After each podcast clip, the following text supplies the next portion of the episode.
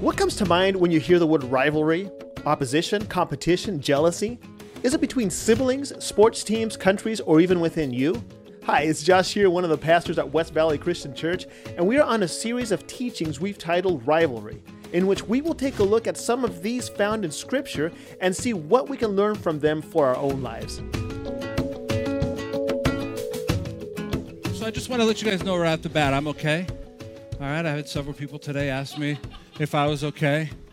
Okay, my, my wife did go on the missions trip to Arizona, and several people were concerned about my ability to take care of myself. Um, I do know how to cook a mean chicken breast, okay, and so I'm able to mix that together with brown rice, and I'll be fine. Uh, but just, just you know, I'm okay. All right. So we are uh, we are finishing this series on rivalry, and uh, like Pastor Rob, I, I am a sports fan.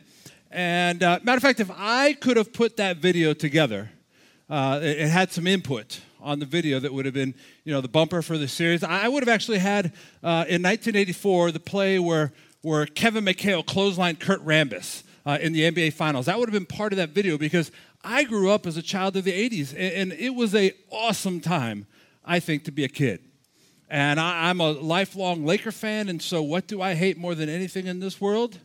The Celtics okay? And, so i don't really want to uh, i don't really want to belabor this point too long because pastor rob has already kind of mentioned this but man uh, espn did like a three part series on the lakers celtic rivalry and it, was so good. I mean like uh, it was fun just watching that.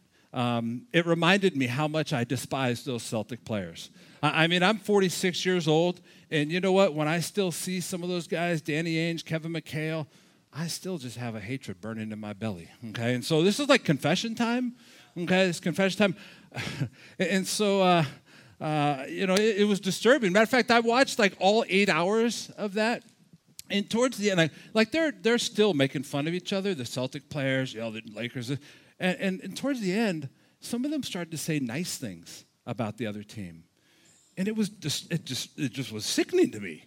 I'm like, I, I don't want to hear a Celtic say something nice about a Laker. And I don't want to hear a Laker say something nice about a Celtic. And then Magic kind of brought it all together. And I could always count on him because at the end he just said, Man, I still hate the Celtics. And I was like, Thank you, Magic. Thank you for restoring some sanity to this. Um, but you know, we all have rivalries, or we all know of, of rivalries. And so tonight I wanted to take you into some rivalries in my own life, maybe something that's a little more personal um, than sports or whatever. And so um, I, I, had some pictures. I want to I look at some pictures that are going to help describe some of the rivalries in my life. And so if we go to the first slide uh, with the pictures, yeah. Okay. So if you see, and if you remember, right, as we've gone through this series on rivalry, Pastor Rob has talked about how this is about good versus evil. Okay? And so this first slide on the left there, you have a bacon, egg, and uh, cheese biscuit from Carl's Jr. It is really good but it's evil. Okay? Like it's one of those things like it tastes good, but it's evil. And, and on the right hand side, for those of you that don't know what that is, that would be an egg white omelet, okay, with vegetables and some fruit.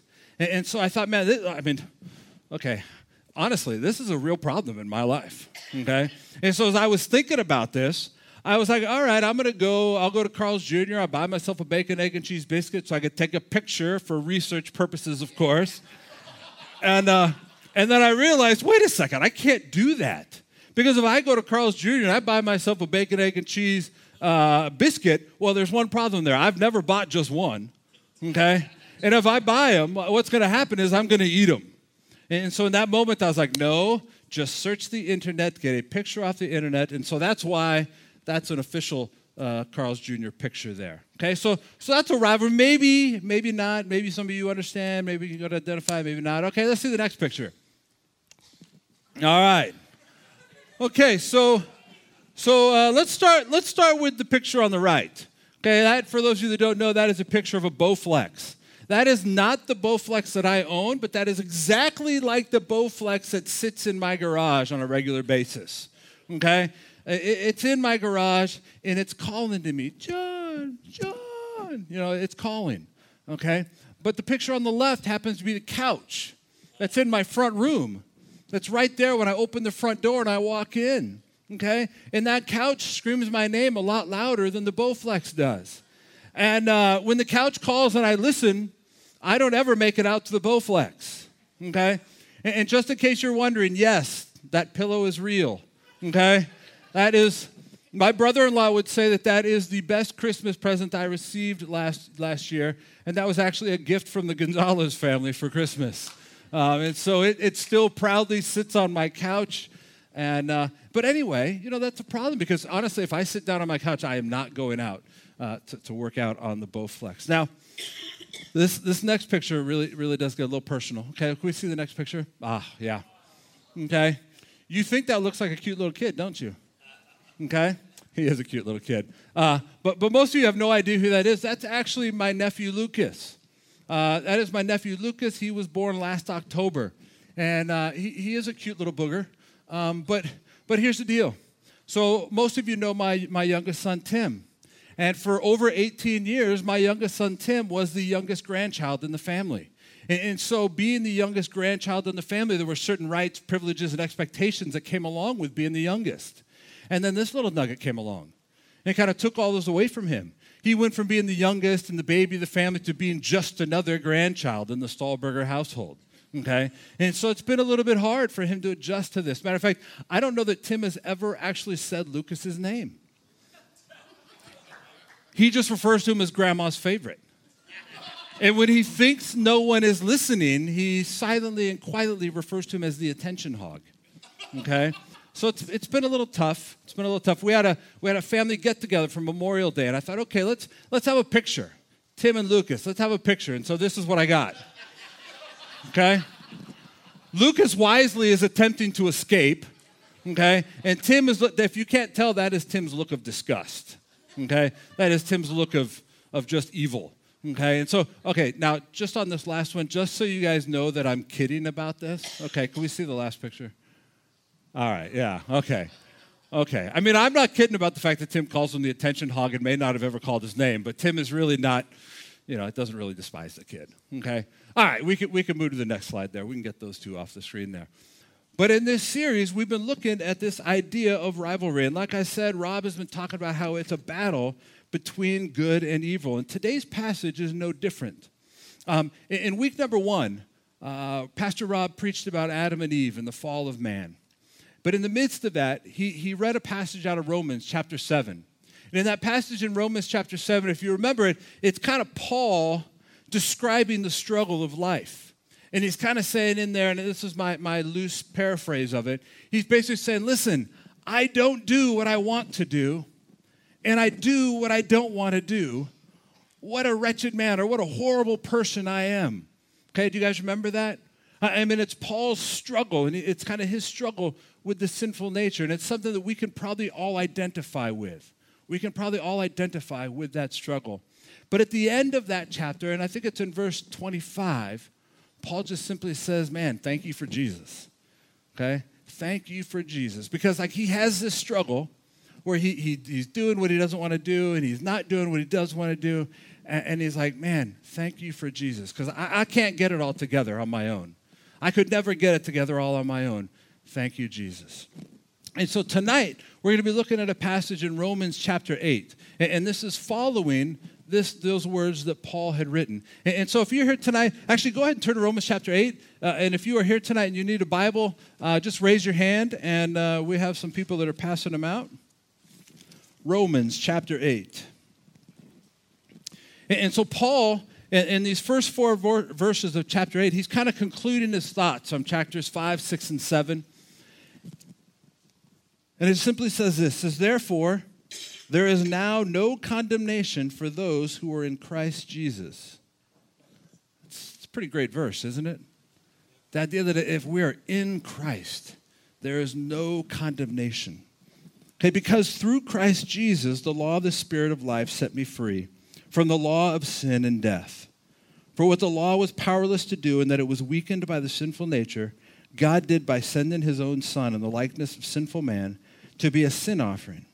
And so he condemned sin and sinful man, in order that the righteous, righteous requirements of the law might be fully met in us, who do not live according to the sinful nature, but according to the Spirit.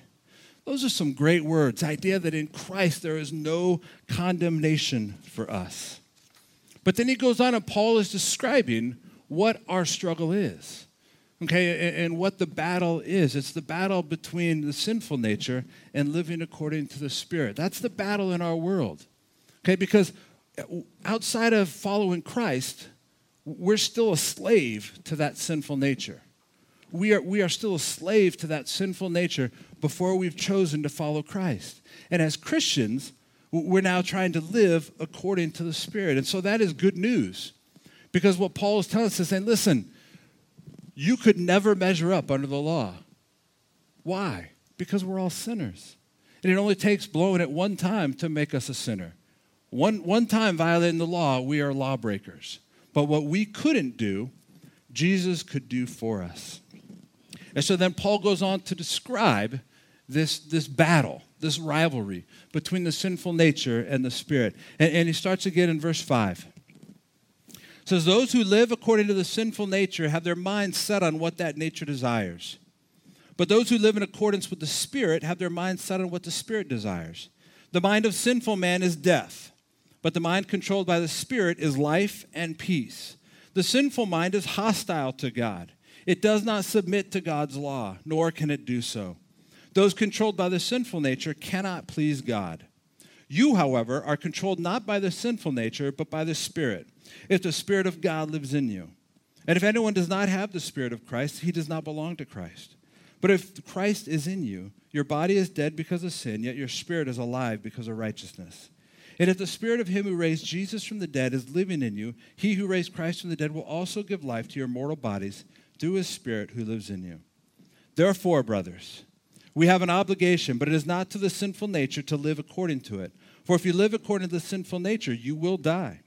But if by the Spirit you put to death the misdeeds of the body, you will live. Because those who are led by the Spirit of God are sons of God.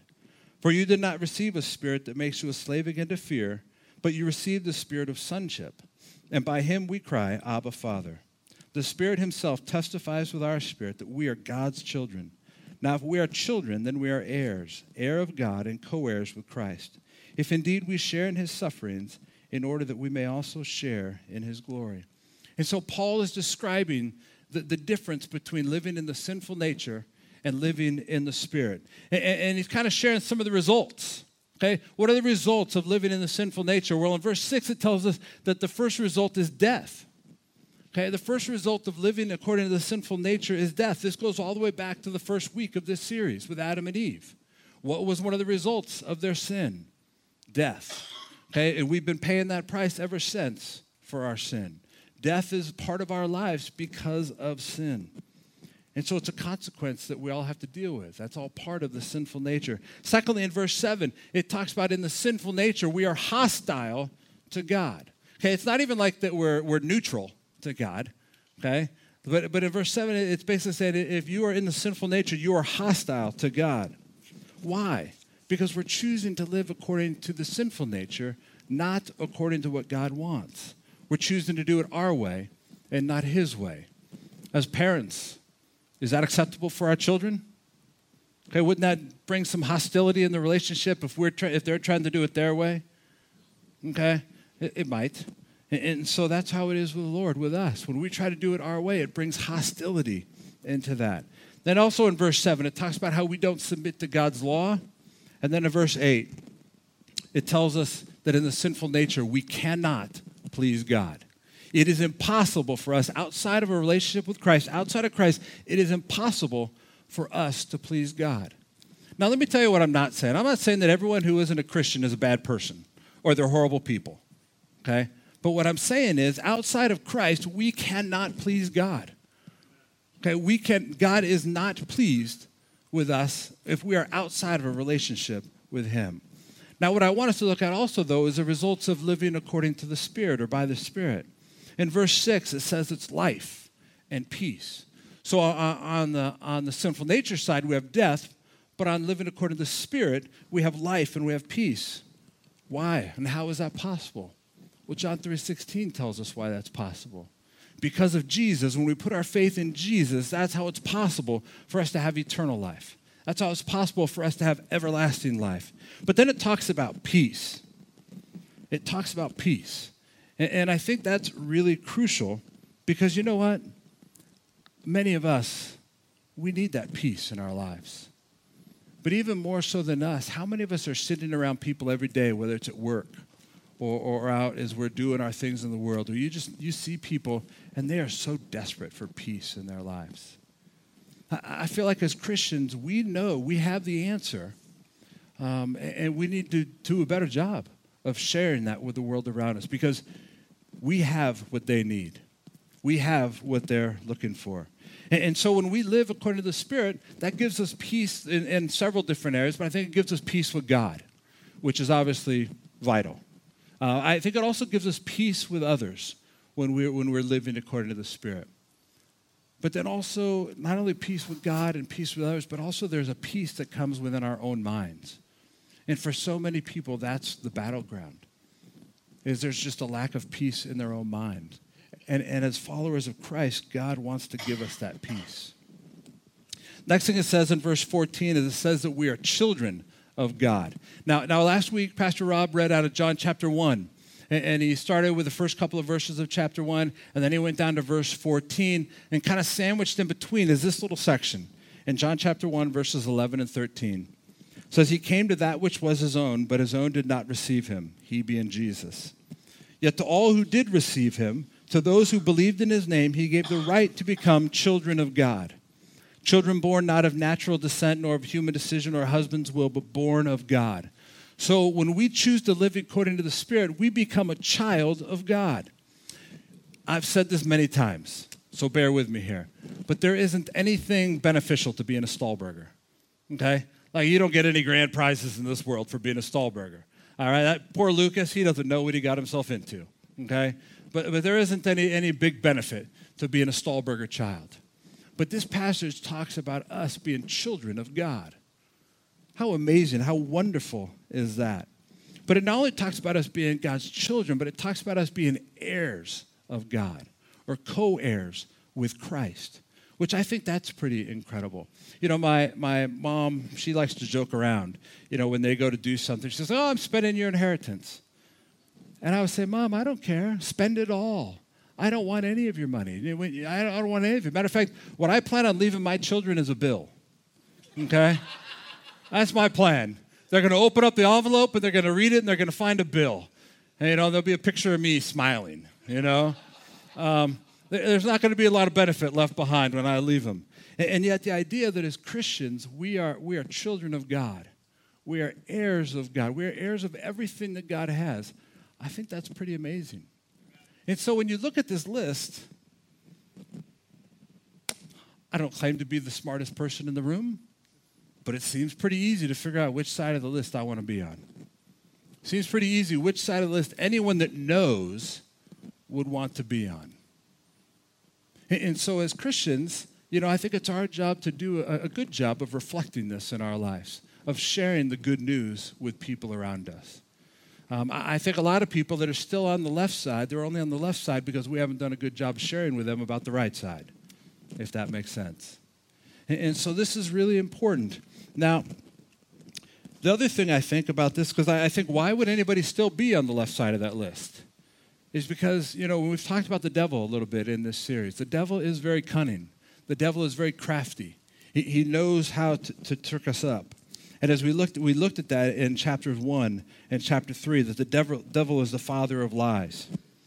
And, and he has the ability to make some things look very attractive to us that really shouldn't be. But as we looked at those verses in verses 5 through 17, I want us to really focus on this. What does it mean to live according to the Spirit? And, and there's a couple things that I, I think it means. It means living according to the Spirit means we ought to live differently than we did before when we were living according to the sinful nature as Christians, we ought to live differently than we did before we came to Christ. The Spirit of God ought to change us, it should change who we are. Uh, this week in my devotions, I was reading 1 Samuel. And in 1 Samuel, Samuel is a judge of Israel. And, uh, and it tells us in there that, that Samuel was a good guy, but his sons weren't so good. And so I'm not really sure why, but the Israelites say, Samuel, go to God and ask God for a king for us. Okay? And Samuel's like, that's a bad idea, but I'll go. Okay? And, and God says to the Israelites, that's a bad idea, but I'll give you one. Okay? And so Samuel goes and he finds Saul. Saul is going to be the first king of Israel. And, and Samuel's telling Saul what's going to happen. And in 1 Samuel chapter 10, verse 6, it says, The Spirit of the Lord will come upon you in power, and you will prophesy with them, and you will be changed into a different person. And I know I've read that passage before, but for some reason this week it really stood out to me when it says, and you will be changed into a different person. And later on in 1 Samuel chapter 10, the Israelites see Saul and he's with the prophets and he's prophesying, and they're like wondering what has happened to him. Well, what has happened to him? The Spirit has come upon him. The Spirit has come upon him and changed him. And so, as I think about that as Christians, we believe that not only has the Spirit come upon us, but the Spirit is indwelling us. The Spirit lives inside of us. Ephesians 1, verse 13, talks about how the Spirit is a seal. He has marked us, the promised Holy Spirit. And I really think that should cause us to change our lives. We shouldn't be the same people, we should be different people. Having God's Spirit living in me should change the way I talk. Maybe, maybe you used to not talk in such a nice way okay? But as the Spirit of God is living in us, that should change the way we talk. Maybe before you didn't used to treat people very well. Well, you know what? The Spirit of God should be changing the way you treat people in your life. Maybe the Spirit of God should be changing what you're passionate about. Because maybe before you were passionate about things of this world, and yet now you're passionate about things of God. I think of how the Spirit should change the things that we devote our time to the things that we spend every day running after. And, and you know, I don't say these things because I want us to feel guilt or to sh- feel shame. I say these things to, to encourage us because I don't actually think guilt and shame works. Okay? But, but as God's Spirit is living in us, what I think we need to do is say, okay, I'm going to work as hard as I can to change to be the person that God wants me to be. But when we're doing that, we're also saying, Lord, you know how inadequate I am. you know how incapable I am of, of doing it. And so I need your spirit to help me. I need your spirit to make me into the person that you want me to be. So we need to work on it, but then we also need to trust in Him and rely on Him and have Him help us to be the people that He wants us to be. I also think living according to the Spirit is something that allows Him to empower us to follow his will or to give us boldness and to give us power in our lives. Again, I was reading this week, and in Acts chapter 1, Jesus has risen from the dead. He's talking with his disciples, and he's, he's kind of giving them his last instructions. And he said, Hey, I'm getting ready to go. And in Acts chapter 1, verse 8, he says, But you will receive power when the Holy Spirit comes on you. And you will be my witnesses in Jerusalem and all Judea and Samaria and to the ends of the earth. Now, these are the same guys that quite often lacked understanding all throughout Jesus' ministry. They, they just didn't get it quite often. They just didn't really understand what was going on. When Jesus was arrested, what did they do? They fled. What did Peter do when confronted whether he was a follower of Jesus? He denied Jesus three times, just like Jesus said he would. And yet in Acts chapter 2, we read that that promise is fulfilled. The Spirit comes upon them. And Peter and the other disciples are preaching the gospel, preaching this powerful, powerful message. And then over later in Acts, and, and actually I want to turn there. Go to Acts chapter 4 if you have a Bible. Because I think this is so awesome. Because in Acts chapter 3, Peter and John are going and, and they heal this crippled beggar. And, uh, and the religious leaders don't really like what, what Peter and John are doing. They don't like the fact that they're preaching in Jesus' name, preaching about the resurrection. And so in Acts chapter 4, verse 8, it simply says, Then Peter, filled with the Holy Spirit, said to them. So Peter is filled with the Holy Spirit.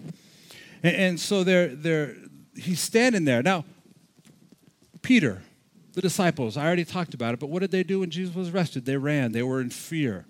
This is just a short time later. These, they're going before the same people that had Jesus crucified, and yet you see a difference in Peter than just a few weeks earlier. Because they're told not to preach. And then go over to verse 18 says, Then they called them in again and commanded them not to speak or teach at all in the name of Jesus. But Peter and John replied, Judge for yourselves whether it is right in God's sight to obey you rather than God. For we cannot help speaking about what we have seen and heard. These guys that just a few weeks earlier were, were living in fear are now emboldened to say, listen, we have to obey God. What's the difference? Well, number one, the resurrection of Jesus is different. But number two, they've been filled with the Holy Spirit. They've been empowered by the Holy Spirit. Well, you know what? We believe that that Holy Spirit that empowered them and was indwelling them is still the Spirit that lives in us today. And God still wants to use His Spirit powerfully in our lives.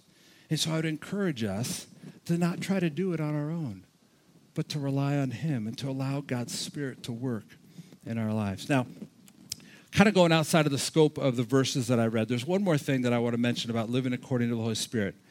And, and it simply is this that the Holy, living according to the Holy Spirit means that the Holy Spirit helps us in ways that even we can't understand.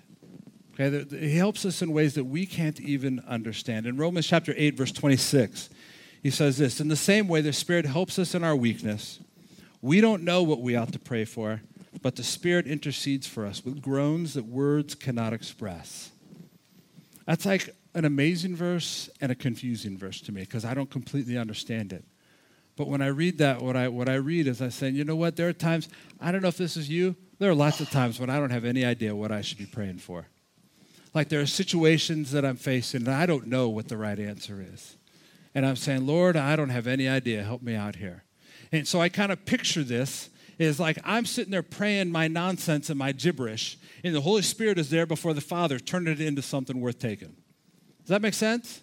You know, I, I, actually just this morning I was thinking about this. Uh, I had cut my finger yesterday, stabbed it with a fork. Okay, that's what happens when my wife is gone. Uh, stabbed it with a fork, and uh, and I was putting a band-aid on it. And the only band-aids I could find were these Duck Dynasty band-aids that I bought like three years ago. And so I'm pulling them out, and it made me think. I was like, oh my goodness, that really that reminded me of my sermon because if you ever watched Duck Dynasty, Uncle Si was like everybody's favorite person on the show. But quite often, you're watching that show, you have no idea what Uncle Si was saying, right? Any of you watch Duck Dynasty? Okay. All right. First service was all over Duck Dynasty. Okay. But anyway, so if you're watching that show, Uncle Si, often you had no idea what he was saying. He was speaking English, but you didn't understand it.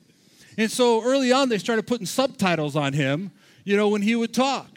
Because, I mean, sometimes he wasn't actually speaking English. Like, he just made up words, okay? Um, but I thought that was, you know, pretty funny. But then I thought about that. I said, that's kind of what the Spirit does for us. We're sitting there spewing our nonsense and our gibberish, and the Holy Spirit is there representing us before the Father, saying, Okay, Lord, this is what He means. You know, this is what she's trying to get at. You know, and I kind of picture the Spirit kind of being like a lawyer, okay, in a good sense, okay? Like a lawyer in a good sense, that He's advocating on our behalf before the Father. And so tonight, as I, as I begin to wrap up the sermon, I, I want to kind of wrap up kind of the entire series for us. Because all these sermons all relate together. Um, and, and there's just three simple things that I, I, I want to, to get across to us. Number one, we need to remember that we have a powerful adversary. We need to remember that we have a powerful adversary. Now, you know, the devil convinced Adam and Eve to eat what they shouldn't have. And the devil went after Jesus, trying to get him to do things that he shouldn't do. And what that tells me is the devil's going to go after us as well. And you know what? I don't, I don't know all that he knows, but I know this. He knows my weaknesses. Okay? And in church, like, there's a delicate balance to be found. Like, I, I don't want us to talk so much about the devil that we glorify him. Okay, but if we don't ever talk about the devil, then we run the risk of being unprepared for battle. And there really is a battle. And so there's got to be a balance there somewhere. You know, the devil doesn't know everything, and the devil isn't all powerful. But like I said, he knows my weaknesses. And I'm pretty sure he knows all of your weaknesses. And so we need to be prepared for that battle. We need to be relying on God's Spirit to help us in that battle. Um, I like short, small books. I mean, I've read big books, but I, I, prefer short, small books. And C.S. Lewis came out with a book a long time ago called The Screwtape Letters. And, one of the things that I learned from that book is this idea that, you know, the devil doesn't need to get us to bow down and to worship him. All the devil needs to do is to distract us is to get our, our eyes off of God. And so we need to remember that we have a powerful adversary. But as we're remembering that we have a powerful adversary, we need to remember also, though, that God's word is essential for this battle between good and evil. That God's word is essential in this battle between good and evil. Again, remember, when tempting Eve, what did, what did he say? Did God really say? What was he trying to do? He was trying to get her to question what God's word was. He was trying to get her to question what God had actually said. You know, in, in the story of, of Shadrach, Meshach, and Abednego, okay, it doesn't say anything about God's word in there, but you know what? I believe those three understood the Ten Commandments. And they understood what God had said about not bowing down to any other uh, image or idol. And so they were staying strong to what God's word had said. And then in the story of Jesus, in the temptation of Jesus, how does Jesus respond to every temptation? He responds with, It is written. It is written. It is written. Okay, he responded to each temptation with scripture. Why is that important for us? Because you know what? If we don't know God's word, we can't respond with it is written. We can't say to the devil, it is written, if we don't know what is written. And so it's so important for us to be getting into our Bible. That's why it's important to be at church, to be hearing sermons. That's why it's important to be in a small group, in a life group, where we're digging into God's Word. But most importantly, that's why it's so important for us to be getting into God's Word for ourselves. Like sitting in church for 30, 40 minutes and sitting in a life group for 30, 45 minutes isn't enough. We need to be in God's Word for ourselves, learning it for ourselves. So, this is the last Sunday of the month of June. Okay, so I, I said this in the morning services, and she's here now. Jenny Strauss, how many days till Christmas? 184 days until Christmas. I knew Jenny would know this. Why? Today is June 25th. Okay? It is the last Sunday in June. We're, we're like almost officially halfway through the year. And uh, if you remember, uh, back in December, we, we, had these devotionals. These are 365 day devotionals to read through the Bible in a year. We sold about 150 of these out in the lobby. They were like 10 bucks each. We sold about 150 of them. So this is kind of our half year checkup. Okay, no need to hang your head in shame. Okay, but what I'm saying is this you know what? There are some of you that halfway through this year, you are right on track. You are right on track and you are right where you need to be. And if that's you today and tonight, I want to say, good job. Keep up the good work. Okay? Good job. Keep up the good work. It's been really cool for me. Actually, there's a, a gentleman that normally comes in the morning, and I did not know him really at all uh, before this. And, uh, and he bought one of, these, one of these journals, and literally for the last six months, every time I've seen him, He's, oh, Pastor John, what about the reading today? Okay? And, and, it's been really cool because him and I have dialogued about this for six months. And some days it's been like, hey, that was a really cool story. Some days it's been like, what in the world was that about? You know, as you're going through like Leviticus and Numbers, you know, like, why? You know? Um, and, and some days it's been like, what passage did you write down to meditate on?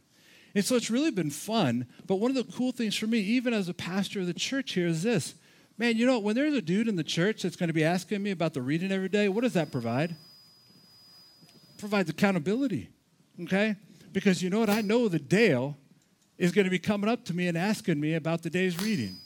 And so I had better know, you know, what that reading was about. So even before church today, man, I had June 25th read. So when Dale found me, I was ready to go. Okay? So if you are right on track, good job. Keep it up. Now, for some of you, that it's been maybe a bit, a bit more of a struggle, this is what I'd encourage. I don't want any of you to feel bad or feel guilty or feel any shame. What I want you to do is I want you to go find this book. Okay, even if you haven't picked it up in four months, five months, I want you to go find this book wherever it is in your house and pick it up and start using it. I don't need you to go back and make up the four or five months. Start with today and then do tomorrow and then do the next day. Because it isn't about being legalistic and checking off every box and having every page written on. It's just about the importance of us getting into God's Word. As Christians, this is so important. And, and so, what I want to do is, and, and I, like I, said, I don't want anybody to feel bad. What I want is to encourage you to use this as a tool to get yourself into God's Word. And you know what? If James Hoback feels a little bad, I'm okay with that. Okay? Oh, sorry. All right. So just let me encourage you guys to do that. And, and quickly, the, the last thing I want to mention is this. As we're in this battle between good and evil, I want us to remember that God has not left us alone. Okay, tonight, as we're looking at the difference between the sinful nature and the spirit, I, I, want us to realize that God has not left us alone, that He has given us His spirit to live inside of us. And what we need to be doing is doing a better job of paying attention to that spirit and listening to it. But know that we are, we are His children, and He hasn't left us all alone. All right, please pray with me. Father, just thank you so much for your love and for your mercy. Lord, I thank you for the last four weeks as we've gone through this series on rivalry. Lord, I pray that you would help us to, um, to just live according to your spirit, Lord. Lord, take us where we're at and move us to where you want us to be. Lord, not because we feel bad or feel shamed we want to make these changes, Lord, but because we love you and we want to be the people that you want us to be. And so I pray that you would help us with that. Help us to rely on you and to rely on your strength.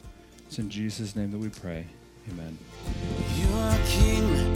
We see you in the morning when the sun rises above. Thanks for listening. If you found this message helpful, why not share it with a friend or a family member? West Valley Christian Church is a community of faith, love, and hope. We would love for you to visit us at one of our four worship experiences. For more information, please visit us at wvcch.org. Sunrises before us and wanna sing your praises, wanna sing your praises, God.